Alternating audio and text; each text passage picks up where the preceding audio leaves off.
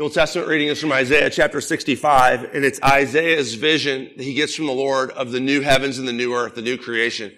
Why would we, why would we be talking about new creation, uh, on Easter Sunday? And this will come out in the epistle reading too, is because Easter, the resurrection of Jesus, is the guarantee that God is going to fix everything in the end. And Isaiah 65 is a vision of that. God says, For behold, I create new heavens and a new earth and the former things shall not be remembered or come into mind. But be glad and rejoice forever in that which I create. For behold, I create Jerusalem to be a joy and her people to be a gladness. I will rejoice in Jerusalem and be glad in my people. No more shall be heard in it the sound of weeping and the cry of distress. No more shall there be in it an infant who lives but a few days, or an old man who does not fill out his days. For the young man shall die a hundred years old, and the sinner a hundred years old shall be considered accursed. They shall build houses and inhabit them. They shall plant vineyards and eat their fruit. They shall not build and another inhabit. They shall not plant and another eat. For like the days of a tree shall the days of my people be, and my chosen shall long enjoy the work of their hands. They shall not labor in vain or bear children for calamity, for they shall be the offspring of the blessed of the Lord, and their descendants with them. Before they call, I will answer. While they are yet speaking, I will hear.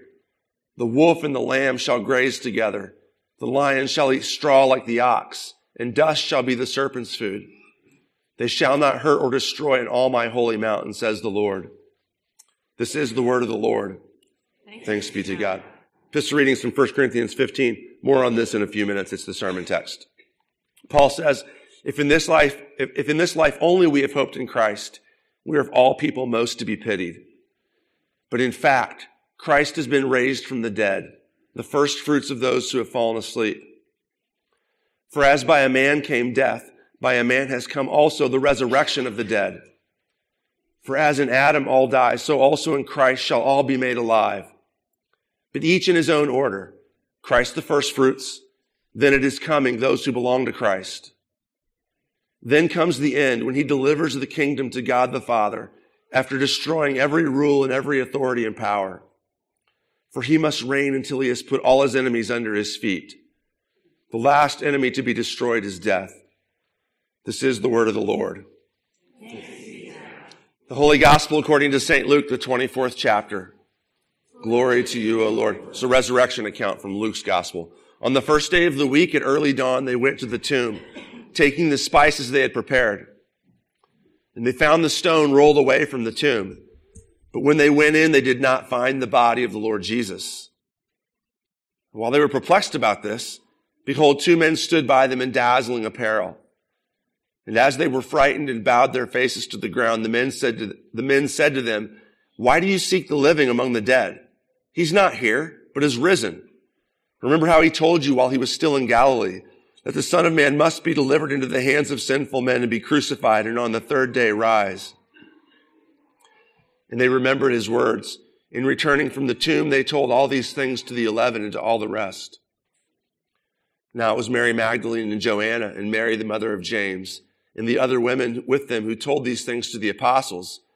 But these words seemed to them an idle tale, and they did not believe them. But Peter rose and ran to the tomb. Stooping and looking in, he saw the linen cloths by themselves, and he went home marveling at what had happened. This is the gospel of the Lord. Praise to you, O Christ. Good Friday service, for those of you who were here, I started off by talking about um, a common argument uh, against Christianity is the argument of suffering and evil. How can a good, how can a God who's both good and all powerful allow suffering to happen? We talked about that.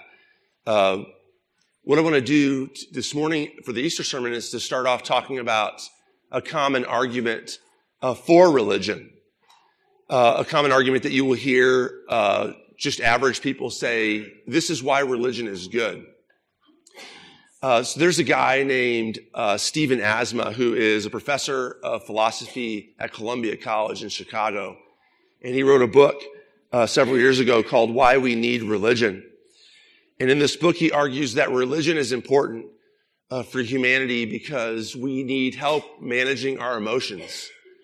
Uh, there are things we go through in life that uh, are painful. There are things that we go through that are exhilarating, and kind of, kind of knowing like what to do with your feelings about all these different things is uh, difficult. And religion, uh, uh, Asma uh, tells us, is the main job of religion is to help us to sort of navigate these feelings.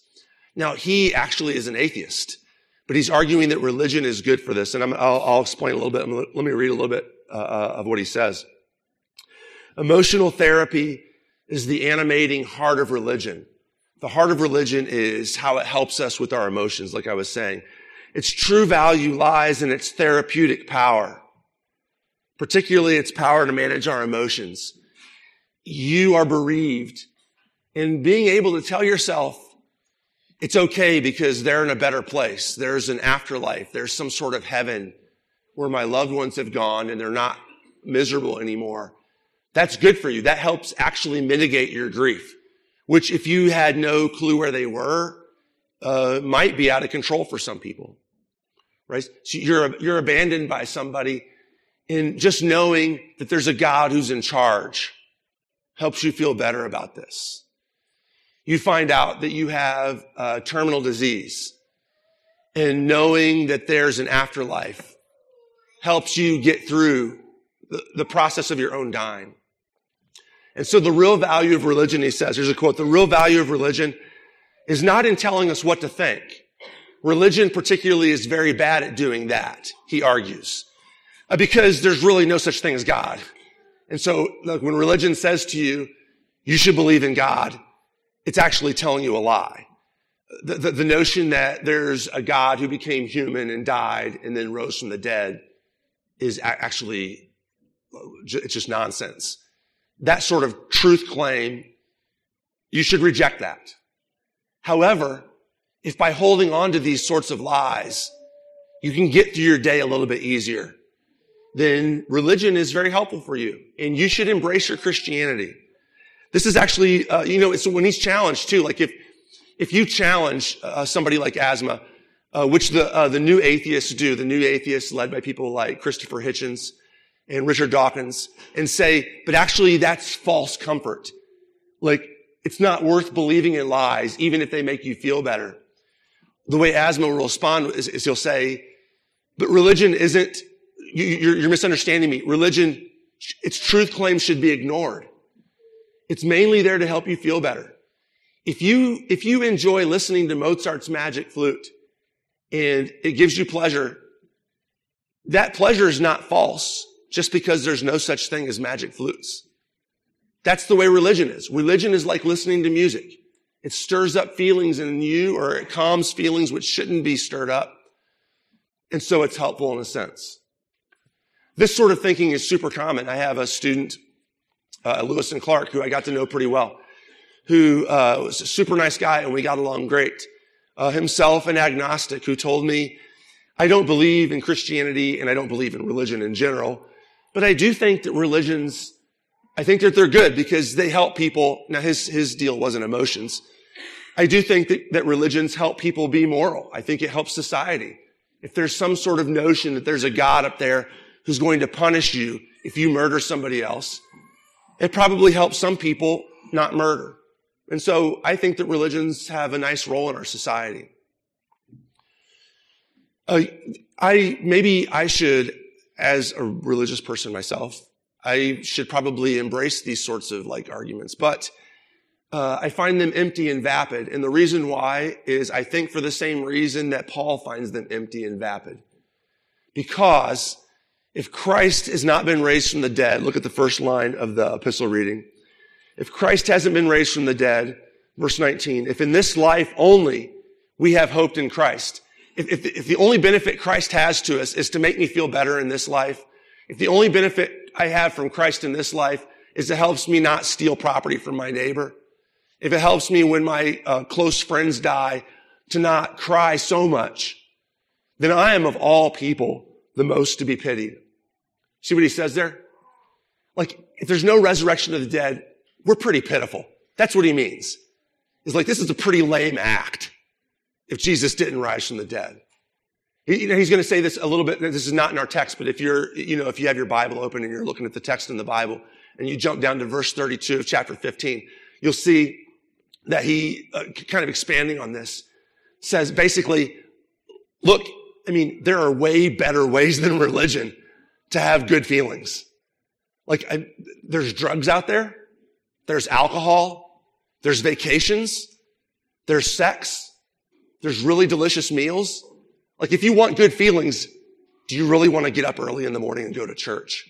He says in verse 32, like, if Christ hasn't been raised from the dead, this is his quote, let's eat and drink and be merry because we're going to die sometime. So let's just have a good time right now.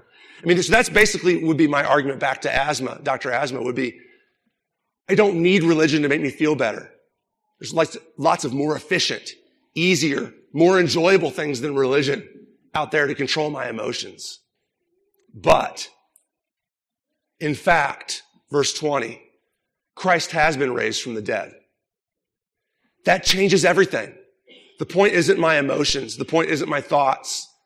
The point is all of reality has hinged around a curving point and it's changed. And everything that you think and everything that you know and everything that you do is now underneath this huge cosmic fact that the dying God has come back to life. Now, I'm not going to unpack this here. If we go back to the beginning of chapter 15, we would talk about this, and I talked about this last Easter. If you want to talk about this later on, get a hold of me and we can. Paul's argument that Jesus has risen from the dead, in case any of you and all of you are saying this in your head, whether you're super devout or whether you're an agnostic, and anywhere in between, all of you at this point are saying, how do you know that Jesus rose from the dead? Let me just point out to you real quickly. This is a side note. Paul's argument that Jesus rose from the dead is not religious. He does not say, Christ rose from the dead. I know that's super weird, but you just gotta try to believe this. Somewhere inside of you, just believe it. That's Asma business. That's that whole just, it's, it's, inter, it's internal. It's a feeling inside of you. Paul's argument is not religious at all has nothing to do with faith or disposition towards God. It has everything to do with history. Look, tons of people saw him rise from the dead. Go ask them if you want to. Those same people who saw him rise from the dead were executed for insisting in their dying day that they saw him rise from the dead. What kind of moron would die for a lie that he made up? This is Paul's argument. Why are tens, hundreds of thousands, by Paul's day, possibly millions of people confessing that Jesus is Lord? If it didn't happen. Just going to leave that right there for now. In fact, Christ has been raised from the dead. Go back to verse 20. The first fruits of those who have fallen asleep. You know what first fruits are? First fruits, this is in the Jewish religion. It's in the Hindu religion. It's in lots of Kwanzaa festivals. It's an ancient form of worship where you would take the first bale of your crop or the first sheaf of your harvest and you would take it to the local place of worship and you would offer it up at the local place of worship as a sign of thanksgiving to the gods who have given us this great harvest. But also, it's a sign of this. Same way when we tithe. It's a sign that I'm giving you this first sheath, thanksgiving, but also as a symbol that you own everything. Everything that I have. The rest of my crop, I'm going to eat some of it. I'm going to sell some of it. I'm going to feed my flock with some of it. But it doesn't really belong to me. I acknowledge that it belongs to whatever the deity you're worshiping. In the Jews' case, the creator God. Paul's going to borrow that language here and he's going to say, Christ has been raised from the dead. He is the first fruits of those who sleep. Those who sleep, that's Greek slang for dead people. So like, you know, passed away. It's, it's, it's the Greek equivalent of the English passed away. Those of you who have slept, it's like you're out in the field waiting to be harvested. Christ is raised first. He is the first fruits. But because he is the first fruits, that means that he's the guarantee that all of you will be raised from the dead too someday. Everybody who belongs to Jesus, that's language we'll use here in a few minutes, will someday be given new life. Just as Jesus was given a new glorious life on that first Easter Sunday, someday you too will be given that new glorious life. Now, go to verse 21 and 22. Paul's going to start to explain this, and the way he's going to do it is this by pulling us into the big story, the capital S story. For as by a man came death, he's talking about Adam, the first man, by a man has come also the resurrection of the dead. For as in Adam all die, because of what Adam did rebelling against God, all of us die. So also in Christ, the second true man, shall all be made alive. Now, what's this business with Adam and Jesus and the first man and the second man and the death and the life? What he's doing is he's saying this. Christ's resurrection from the dead, the guarantee of our resurrection from the dead, is not just some quirky fact. It's not like, well, that's amazing. That's a great ending to that story. This really, really great guy died and he rose from the dead. Well, that's great. Now I don't have to be sad because he died. And neither is it he rose from the dead. And the main meaning of that is it proves he's divine. That's not the point either. The point is bigger than that. The point starts at the beginning of the time, beginning of time in the universe and it goes all the way to the end of time in the universe. The point is the big meta narrative. We talked about this a few weeks ago. A meta narrative is a huge story that sits on top of your story and my story and gives meaning to our story. The Bible claims to be a meta narrative. It claims to be a big capital S story, the controlling story of the universe into which all of our individual stories of our lives are invited to fit into like little puzzle pieces. And all Paul is doing here is saying, go back to the big story.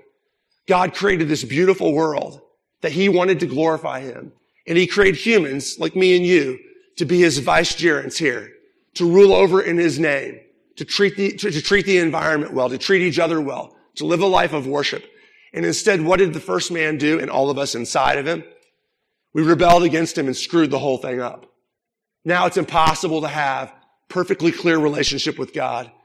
Now it's impossible to have a perfectly clear relationship with each other even. Even the people that you're closest to and care most about. There's walls and there's veils there. There's misunderstandings. There's disillusionments. There's disagreements over silly semantic things. And that's even our best relationships. Even our relationship with ourself is now broken. You don't even know who you are. We're sometimes confused at the stuff that pops into our head, the feelings that we have that come and go. Our relationship with the environment is now broken. It's pretty conclusive after several thousand years that humans have done a pretty good job of screwing this place up. All of that is because of the fall. God, however, insists that because you humans messed this thing up, I'm going to use you humans to fix these things. Now look in the mirror. Look around. Which one of us is going to step up and fix the curse? Well, there's none of us. And so God's plan is to become himself the one true perfect human. And he does. And he dies. We talked about this on Friday. And he rises from the dead to fix everything. That's the big story. He's the first fruits. He's the guarantee though that someday everything's going to be repaired. Your relationship with yourself, your relationship with everybody else, our relationship with the environment is going to be put right someday because of Jesus' death and resurrection. Now, where does that leave us? Go to verse 23. What Paul is going to do here is he's going to tell the story of our life between Jesus' resurrection and the final resurrection. You and I are living somewhere, you know, 2019, somewhere in between Jesus' resurrection on that first Easter and the final resurrection when God puts everything to right someday. What does that mean for us? Look at verse 23. But each in his own order. Christ the first fruits. That's the uh, first Easter Sunday. Then it is coming when Jesus returns, those who belong to Christ. Those are the bookends. Christ the first fruits, and then the second coming when those who belong to Christ are raised from the dead. And that's the end. Verse 24. Then comes the end when Jesus, at the very end, Jesus is going to deliver the kingdom of the universe to God the Father. After, now he's going to bring us back into the middle where we're at. After destroying every rule and every authority and power. So somewhere here in the middle where we're at, Christ is destroying every rule and every authority and every power. That's what's going on right now. We're living in the process of God reclaiming creation as his own.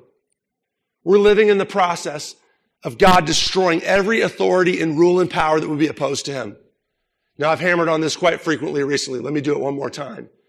Both of our political parties oppose Jesus. Now, I'm not saying there's lots of you in here are Republicans, lots of you in here are Democrats. I'm not saying you're opposed to Jesus. I'm saying that each one of your political parties desires to have the control, desires to rule over the United States. Only Jesus has the right to claim that. And I'm not telling you, again, I'm not telling you not to vote.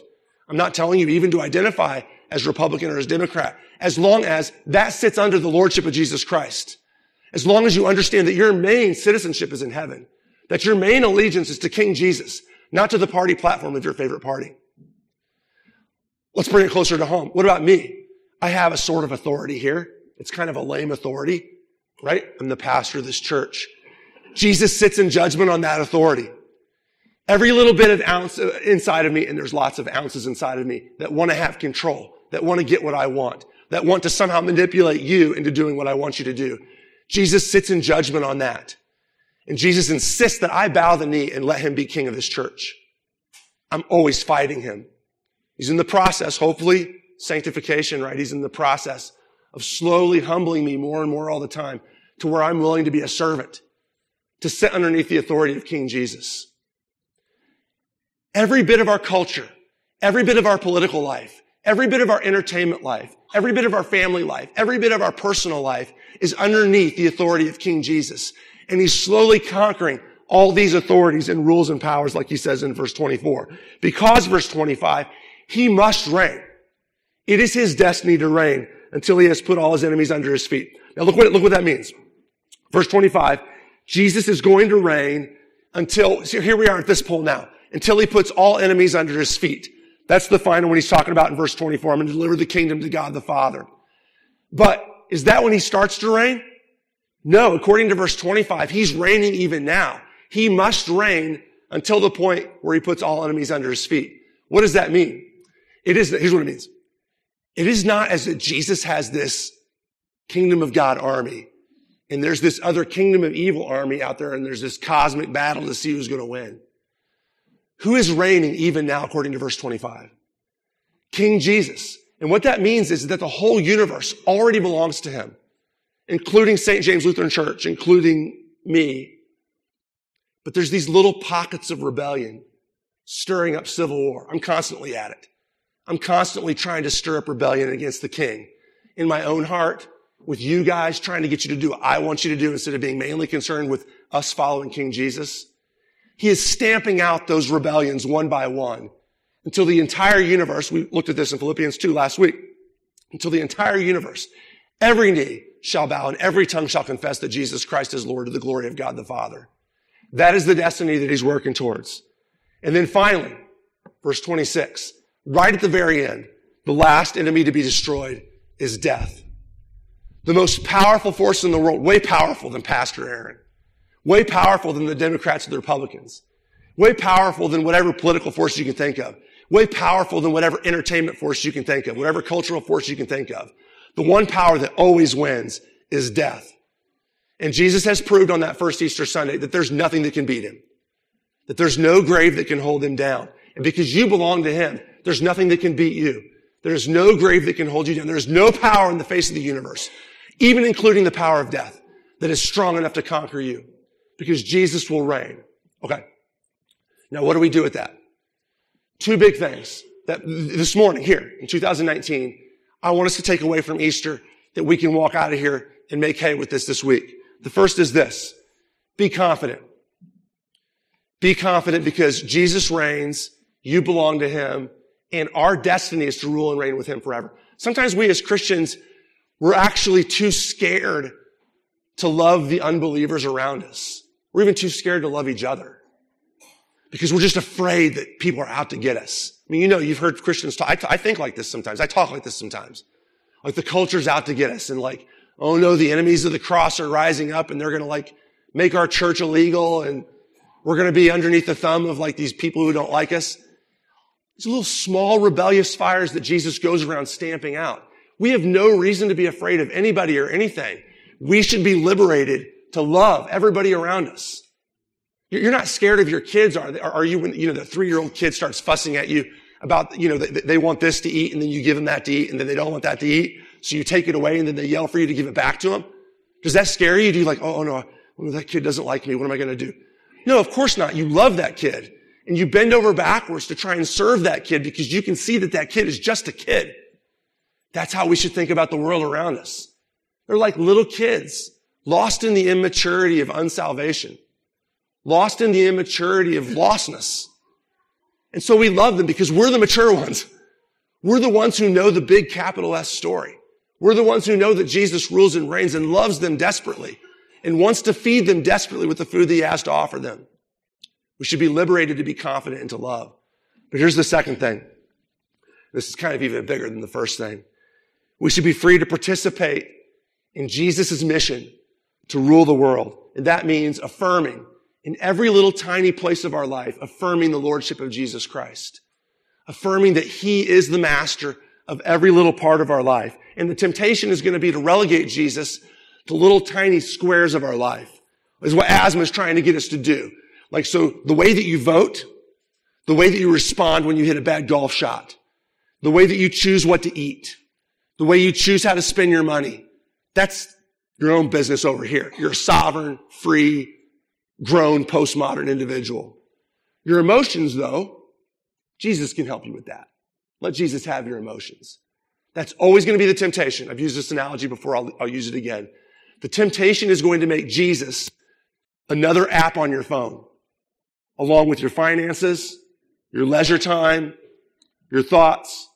Every once in a while, Sunday mornings, you know, a lot of you, some of you, maybe one Sunday a month, maybe a couple Sundays a year, you'll pop the Jesus app open for a little bit. Oh yeah, I'm a Christian. There it is, Jesus app. Church is over. You swipe it out. You pop open the lunch app and you move on to that next portion of your life.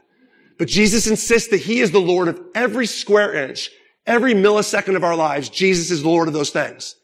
How you feel, how you think, the way that you spend your money, the way that you treat your neighbors, the way that you treat your spouse, the way that you treat your kids, the way that you walk into work every morning, the way you do your job, the way you mow your yard, the way you roll out of bed, the way you breathe, the way you drink, the way you think, the way you sleep.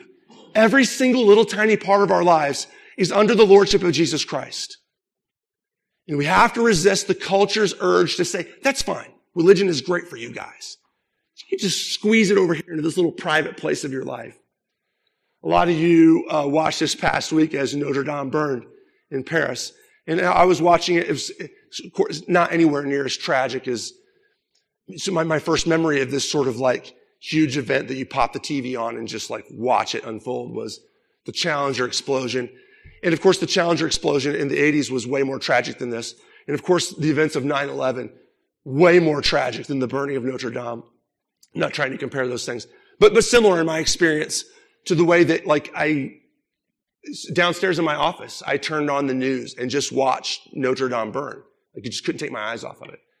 And I watched a bunch of different channels, you know, uh, I watched a bunch of the d- different news networks and almost all of them had a commentator on there who would say something like this. I'm going to quote this. And those of you who watched it, you'll know what I'm saying. A lot of commentators would say stuff like this. Uh, Notre Dame, of course, is a church. It's a house of worship, but we have to remember that it's much more than that. It's a cultural symbol of France. It's an historical event, not just a building, but it's an historical event in the life of the French people. Did you catch what I just said there? Notre Dame is a church, but it's much more than that. It's cultural. Like church is great. If you can squeeze it down to this little tiny part of your life. And what I'm saying is, is that culture is great. History is great. Notre Dame is much more than that. It's a place where God meets with his people. That's the most important thing in the universe. Why? Because Jesus rose from the dead. And now he is the master of everything. He's the master of the entire universe, and that includes every square inch of your life, every millisecond of your life. And he invites all of us to participate in this mission of bringing about the new creation because of the power of his resurrection. Amen.